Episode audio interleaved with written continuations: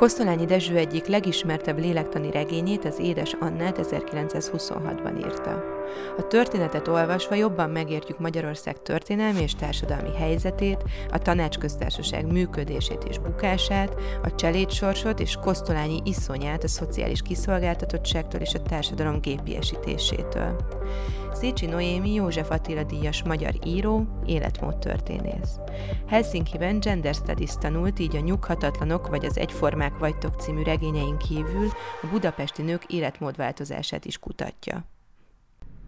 A mai adásunk témája Kosztolányi Dezső Édes Anna című regénye, amit Szécsi Noémivel fogunk átbeszélni. Szia Noémi! Szia Anna! Hogyha tudod, vannak ezek a kötelezők röviden című kötetek, hogyha azt kérdezném tőled, hogy az Édes Anna röviden miről szól, akkor te hogy foglalnád össze ezt a regényt?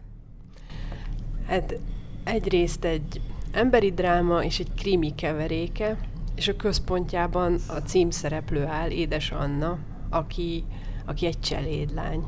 És a történet nem ma játszódik, hanem a 20. század első évtizedeiben, ez is, ez is meghatározza az egészet, de a legfontosabb az, hogy egy, egy emberi drámát, egy, egy, egy fiatal nő drámáját olvashatjuk. Az Édesen egy lélektani regény is ö, többek között. Ez pontosan mit jelent? Hát ez a, ez a műfaj a, a 20. század műfaja volt, és nyilvánvalóan a, a lélektani ö, mozgatórugók, a, azok a motivációk ö, mutatkoznak meg közelebbről, amelyek ö, belül játszódnak. Tehát, hogy ez mondjuk ellentétben áll olyan regényekkel, ahol mondjuk a külső akciók mozgatják sokkal inkább az eseményt. Én, én sok tanulmányt olvastam, és Freud neve többen is ö, felmerült az édesannak keletkezés története kapcsán, hogy Kosszányi Dezső már ö, olvasott Freudot, eljutott hozzá a hír, hogy Freud kutat, és, ö, és hát ö, rádöbbent, és rájött arra, hogy már nem csak a tudatunk, hanem a tudat alattink is létezik, és vannak ösztöneink, és ösztönös cselekedeteink. Ö, azért rengeteg legenda van, legalábbis én rengeteg legendát olvastam a keletkezés történetről, és hogy Kosszányit vajon miért érdekelte a cselét kérdés, miért írta meg ezt a regényt. Freud valóban összefüggésbe hozható szerinted ezzel a regényel? Az biztos, hogy ebben az időszakban ez már nagyon divatos volt a, a magyar művészek körében is a Freud műveit olvasni. És mondjuk tudjuk például, hogy ö, ö, Karinti második felesége, Bőmaranka, ő el is kezdte a, a képzést, a, tehát ő pszichoanalitikussá szeretett volna válni, tehát akkor már például ez, ez egy foglalkozás volt a, a, a 20-as években, és gyakran nők is belevágtak ebbe az egészbe. Tehát mondjuk ugye a háború után kezdett elterjedni, az első világháború után kezdett ez elterjedni Magyarországon Freud eszmei, és amikor ez a regény megjelent, akkor, hogy úgy mondjam, ez, ez a legdivatosabb ö, eszme ö, lehetett a művészetben, és hát nyilvánvalóan ö, Kosztolányi Dezső, aki, aki a költőként is a lélek rezgéseinek a mestere volt, ö, rajongott a, az ilyen közelítésekért. A cselédekkel kapcsolatban is két nagyon ellentétes ö, ö, véleményt vagy megélést, tapasztalatot olvastam. Az egyik, ami azt mondja, hogy tényleg gépekként kezelték őket, és ra, szinte rabszolgasorsban éltek a polgárok háztartásában ezek a fiatal lányok. A másik pedig, hogy szinte uralták a háztartásokat, és ők irányítottak. Például ebben a regényben is ö, Etel ö, személye nagyon-nagyon érdekes, hogy ö, te mit, mit tudsz, vagy mi, mi az igazság, hogyha kérdezhetek ilyet a, a cselét kérdéssel kapcsolatban? Ez tényleg egy nagyon-nagyon komplex kérdés, és az az időszak, amikor ezt a regényt megírta Kosztolányi, akkor itt éppen változások folynak ezen a területen. Tehát még ő egy olyan időszakot dokumentál, de mondjuk térjünk vissza egy pillanatra arra, hogy, hogy a regény központjában egy cselédlány áll, a tökéletes cseléd, édes Anna, akit uh, Víziné, az úriasszony 1919 nyarán felfogad a háztartásába. A, a tökéletes cseléd, vagy, vagy, a, vagy a, a jó, az a, az a fajta háztartásbeli, akivel valamiféle harmóniát képes elérni a, a, a háziasszony a háztartásában, az minden, minden úriasszony álma volt. Ezt azért, hogyha belegondolunk, egy nagyon-nagyon nehéz dolog lehetett úgy élni, hogy, hogy valaki együtt él velünk a háztartásban, aki nem a családunk része, mégis mindenről tud, és mindent lát, és mindenben benne van, és, és ugyanakkor nem abba a társadalmi osztályba tartozik, ami, ami azért akkor ez még inkább ö, elhatárolta egymástól az embereket. Ezek talán lehet, hogy ma is átléphetetlenek a társadalmi osztályok valamelyest, de, de akkor pedig ez, ez valóságosan ilyen kasztrendszer volt. És amikor mondjuk beleolvasunk a 19. század végi háztartási könyvekbe, akkor azt látjuk, hogy, hogy ezek e körül forog az asszonyoknak a, az agya, hogy hogyan, milyen, hogyan lehet jó kapcsolatba kerülni ezekkel a háztartási alkalmazottakkal.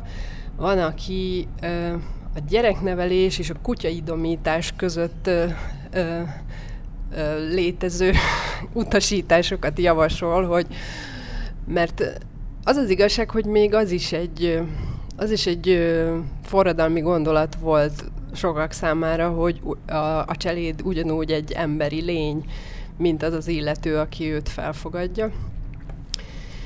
És az az érdekes, hogy ugye benne vagy, tehát ez egy olyan időszakot ábrázol ez a regény, 1919-et, amikor egy nagy társadalmi változás is folyik.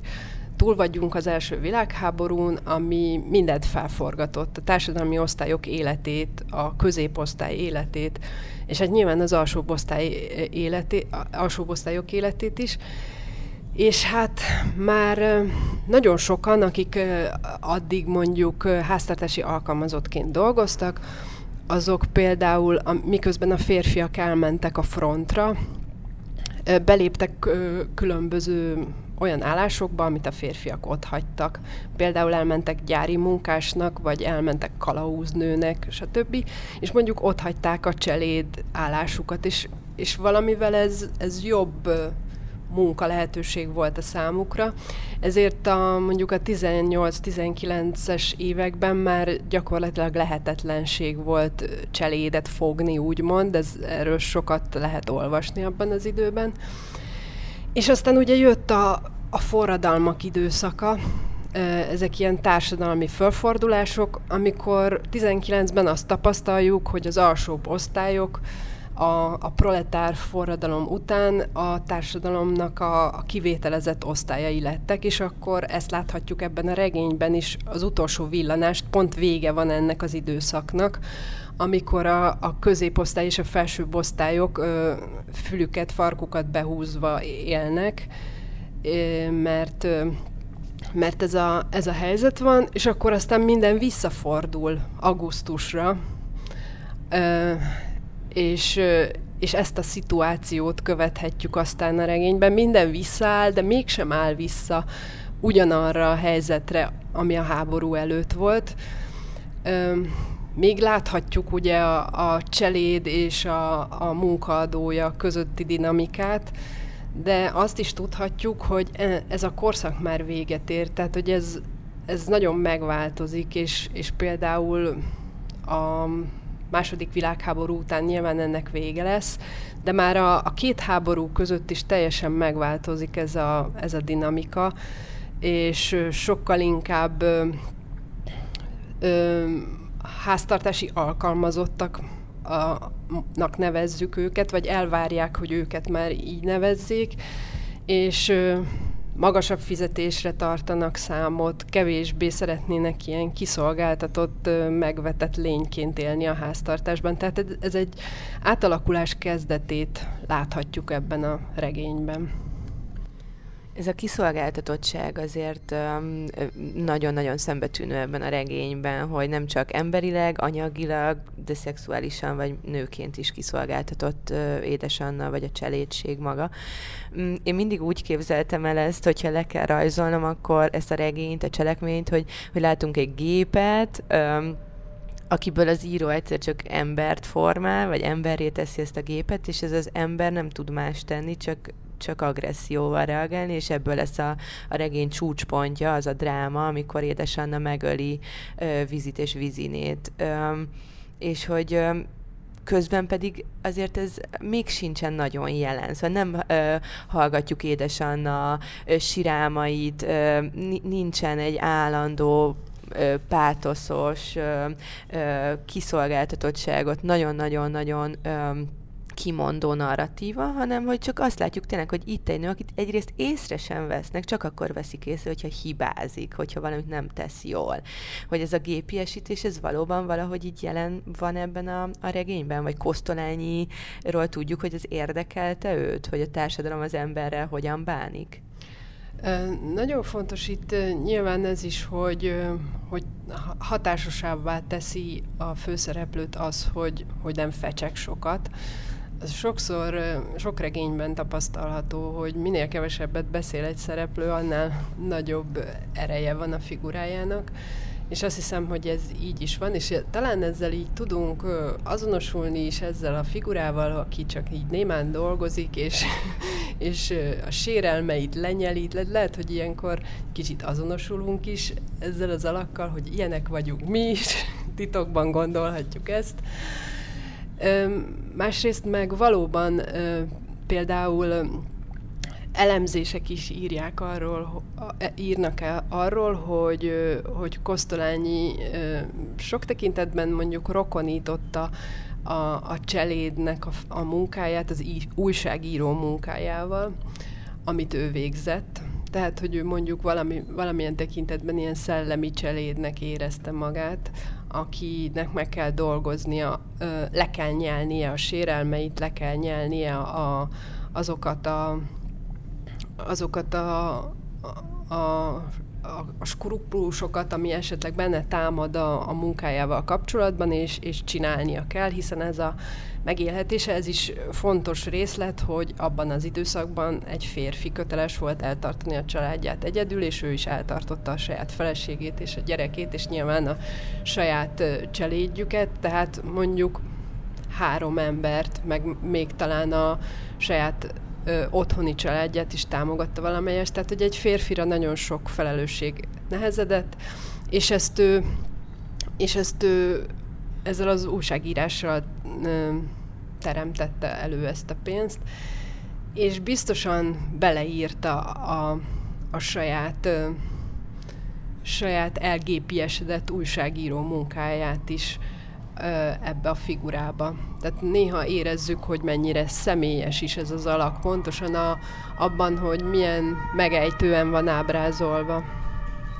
Emlékszel még arra, amikor te, te az iskolában először olvastad ezt, hogy az akkor milyen hatással volt rád ez az olvasmányélmény, és mondjuk most több tíz évvel később, amikor a lányot fogta a kezébe, és neki is még mindig kötelező olvasmány, akkor milyen új vagy más típusú megélései voltak neki? Igen, egyébként most pont itt van kiterítve előttünk az a példány, amit én olvastam gimnazista koromban. Ez egy 1992-es matúra kiadása a, az édesannának, ami az érettségi, érettségizők számára megjelent információval teletömött kiadás, és én ezt olvastam gimnazista koromban. És nagyon hasznos volt számomra, mert a, a történelmi kontextust is ismerteti, és az elemzéseket, mindent elmagyaráz, úgyhogy ezt így sikerült olvasnom, és ez szerintem nagyon hasznos, hasznomra volt, és szerintem sok minden ö, felé megnyitotta az érdeklődésemet akkor, amiből még fogalmam sem volt 16-17 évesen. És ö, azóta sokszor elolvastam ezt a regényt, ö, Hát, már csak azért is, mert ezt, mert ezt meg kell jegyeznem, hogy én ezt a magyar irodalom egyik remek művének tartom, egy, egy szinte tökéletes, vagy hát mondjuk tökéletes regénynek, és azt gondolom, hogy íróként is nagyon sokat tanultam belőle.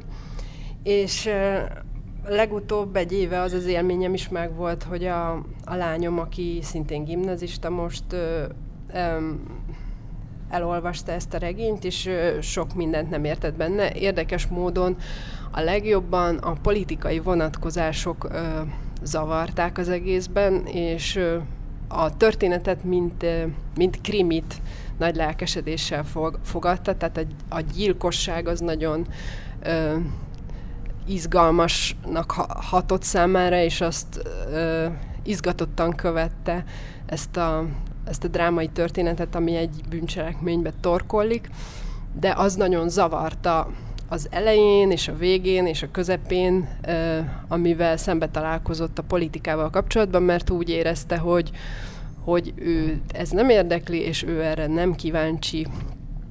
És különösen zavarta a végén az a, az a utószó, amit Kosztolányi odabígyeztett az édesanna végére. És aztán beszélgettünk valamennyire erről, és a, amikor megértette ennek a politikai vonatkozásait, akkor utána, utána, hogy úgy mondjam, elengedte az ezzel kapcsolatos ö, zavaró érzéseit, de, de úgy érezte, hogy ez, ez, ez zavarja őt a, a történet befogadásában. Kérlek, olvasd fel azt a részt, amit, amit, ö, amit most hoztál, és én azt kértem tőled, hogy egy olyan részletet válasz, ami számodra fontos. Ö, és előtte mondd el kérlek, hogy miért ezt a részletet választottad. Hát ez pont az a részlet, ami, amit mondjuk el kellett magyaráznom a, a lányomnak, hogy itt mi történik, de számomra meg azért fontos részlet, hogy ezt én sem értettem igazán, és én sem tudtam, hogy miért fontos eb, eb, ezzel kap, ez a történet szempontjából, de aztán engem később a, az írói pályám során inspirált egy regény megírására, vagy hogy ha vissza gondolok, akkor azt hiszem, hogy ez a, ez a figura, aki itt megjelenik, egy történelmi figura, regény alakként, az aztán utána az én regényemben a kommunista Monte Cristóban is, is ugyanilyen groteszk figuraként jelenik meg. Ez az első fejezet legeleje, Kun Béla elrepül. Kun Béla repülőgépen menekült az országból. Délután, úgy öt óra felé a Hungária szállóban székelő szovjet ház körül fölrebbent egy repülőgép. Átrepült a Dunán, a Várhegyen, s merész kanyarodással a vérmező felé tartott. A gépet maga a nép biztos vezette. Alacsonyan szállt, alig 20 méter magasságban, úgyhogy az arcát is látni lehetett. Sápat volt, borotválatlan, mint rendesen. Vigyorgott az alantáló polgárokra, és vásott kajánsággal csúfondárosan még búcsút is intett egyeseknek zserbókat vitt, melyekkel teletömte puffadozó zsebeit, aztán ékszereket, grófnék, bárónék, kegyes jótékony hölgyek drágaköveit, templomi kejheket, sok más egyéb kincseket. Karjailól vas, vastag aranyláncok lógtak. Egyik ilyen aranylánc mikor az aeroplán magasba lendült, s eltűnt az ég messzeségében, le is pottyant a vérmező kellős közepére, és ott egy öreges úr, régi Krisztina, krisztinai polgár, adóhivatalnok a várban, a Szent Háromság téren, valami Pac nevezetű, Pac Károly József meg is találta. Legalább a Krisztinában ezt beszélték. És ez azért lényeges, mert ugye egy ilyen politikai legenda keletkezését látjuk, Kumbéle, aki a proletár forradalomnak egy, egy irányító figurája volt, elrepül az országból, egy ilyen groteszk kép, képet láthatunk a, a történet elején, Krisztina város felett, ami a történet helyszíne lesz, és aztán nem sokat hallunk róla a történet során, hiszen édes Annával foglalkozunk, de mégis azok az események, ami miatt Kumbéla elrepül, azok nagyon is mozgatják itt a szálakat. Egy kicsit szeretnék uh, így a vége fele a, a, a korabeli plegykákra rátérni, vagy nem tudom, hogy plegyka-e, a Kosztolány és a cselédek vagy egy cserét kapcsolata. Ugye Harmos Ilona az ő felesége, ismerős a levél, ami, ami Nyári Krisztián egyik kötetében is szerepel, amikor Kosztolányi élete vége fele beleszeret Radákovics Máriába, és Harmos Ilona fogja magát, és ír egy, egy levelet a hölgynek, amiben felszólítja, hogy azonnal hagyja békén a férjet, viszont azt is tudjuk, hogy azért Kosztolányinak nem csak Radákovics Mária volt a szerelme a házasságán belül, vagy túl, hanem egy cselédhez is járt, Márai Sándor házában élő cselédhez, és Harmos Ilona azt mondta, hogy hát, hogy őt a férje soha nem csalta meg, azt a napi 10 percet leszámítva, amit a cselédnél töltött, hogy, hogy te erről mennyit tudsz, vagy mit tudsz erről a kapcsolatról, mennyire lehet komolyan venni, és mennyire gondolhatunk arra, hogy ennek a regénynek a keletkezésében az is számottevő volt. Aki erre a történetre kíváncsi, az elolvashatja a Bíró Balog Tamás könyvét, ami egy-két évvel ezelőtt jelent meg a Jaffa kiadó kondozásában, és pont ezt a két történetet, Radákovics Mária és Keresztes Erzsébet történetét veszi górcső alá, és nagyon izgalmas az összegyűjtött adatokat átböngészni, hogyha nyilván, ha ezt figyelembe vesszük, hogy, hogy hogy mennyire fontos számunkra az, hogy milyen tényekre, milyen életélményekre alapozta az író azt, amit, amit aztán megalkotott regényként. És hát valóban ez egy nagyon izgalmas történet, és ebben is benne van a, a korszellem abban a tekintetben, hogy ugye a a kisfiú Ádám, tehát Kosztolányi kisfiának, Ádámnak a dajkájáról beszélünk. 1915-ben a háború alatt született, és a születés ö, körülményei annyira megviselték Kosztolányinét, hogy ő, ő aztán ö, ö, egy gyógykúrára utazott el, és ott hagyta a családot, a dajkát, Kosztolányit és a kisfiút. Ez akkoriban nem számított kirívónak, most azért fura lenne egy ilyen kisbabát ott hagyni, de akkor mondjuk még a, a pszichológia nem sugalta azt, hogy milyen törést okozhat mondjuk egy kisgyereknél az ilyesmi.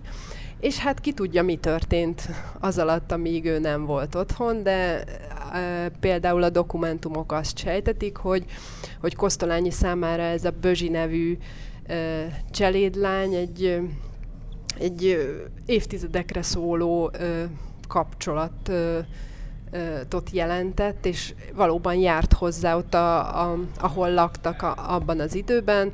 Egy szomszédházban lakott ö, Bözsi a férjével, ugyanis a 20, 20-as években, körülbelül szerintem akkor, amikor ez a regény keletkezett, férhez ment, vagy úgymond férhez adta Kosztolányi, tehát így a, lá- a cselédlányoknak a karrierje sokszor úgy ért véget, hogy férhez mentek. És a Kosztolányi ö, rendszeresen járt hozzá, aztán is mindig felkereste őt minden nap, úgyhogy ebből az, arra következtethetünk, hogy valami szoros érzelmi kapcsolat alakulhatott ki közöttük, és sok jel mutat arra, hogy ő lehetett édesanna modellje, sok, sok sok tényanyag egyezik. A, tehát a, az Bözsi életével kapcsolatos tényanyagok egyeznek azokkal a dolgokkal, amely, ahogyan Annát jellemzi a regényben. De hát nyilván Bözsi nem követette egy gyilkosságot. Viszont Bözsinek megszületett egy, egy kisgyereke, és, és hát nem tudni, hogy, hogy, hogy vajon... Hogy ki az édesapa. Igen. És arra is találunk utalásokat egyébként, még visszatérve ahhoz a figurához, aki a regényben szerepel, a Patikárius Jancsi, hogy olyan epizódok Kosztolányi életében is akadtak, cselédekkel kapcsolatban is, amilyenek Jancsival és Annával kapcsolatban lejátszódnak a regényben. 2020-ban szerinted a mai gimnazistáknak mit tud adni, vagy mit tud üzenni ez a regény? Hát szerintem nagyon-nagyon fontos ö, vetülete ennek a regénynek. Ugye van két ö, vetülete, a, a kiszolgáltatottságról szóló vetülete, és annak a, az a vetület, hogy a politika mennyire szól bele az életünkbe. Szerintem ez mind a kettő nagyon fontos most Amikor én gyerek voltam, akkor emlékszem, én a szocializmusban voltam kisgyerek még, akkor azt mondták, mi úgy olvastuk még az édesannát, hogy, hogy ilyen, tehát ez valami előző kornak a, a rettenetes állapotait rögzíti. De hát azért a kiszolgáltatottság és az emberek közötti egyenlőtlenség az nem múlik el. És igazából a kiszolgáltatottság itt nem csak az Anna ö, helyzetét jelenti, hiszen a víziné pedig neki van kiszolgáltatva, kiszolgáltatva és, és az egész regény során minden figuránál megláthatjuk, mindenki valamiféle sajátos kiszolgáltatottságban él valakitől vagy valamitől. És a másik dolog meg, hogy, hogy mennyire vágyunk rá, hogy, hogy a politikai viszonyoktól függetlenül alakítsuk ki a véleményünket, éljük az életünket, és, és ez néha lehetetlennek tűnik. Vannak olyan korok vagy helyzetek, amikor szinte úgy tűnik, hogy ezt, ezt nem, tudjuk, nem tudjuk megtenni bizonyos helyzetekben. Ez egy író nyilván pláne nem tehette meg, meg nem teheti meg szinte soha. És mindenkinek meg kell hozni a kompromisszumait, és, és ez a regény erről, erről is szól, Kosztolányi személyes története kapcsán is, úgyhogy meg más figurák története kapcsán is, úgyhogy szerintem két olyan nagyon-nagyon fontos, meghatározó, legyőzhetetlen erő találkozunk, szembesülünk ebben a történetben, ami, ami biztosan, hogy egy egy diáknak is most még talán ismeretlen erő, vagy felfoghatatlan, hogy, hogy, hogy ez mekkora hatással tud lenni az ember sorsára, de, de talán 10-20 vagy 30 év múlva majd ők is szembesülnek vele, ahogy élik az életüket. Nagyon szépen köszönöm a beszélgetést. Olvassátok el az Édesannát, és hallgassátok a többi podcastet. Sziasztok!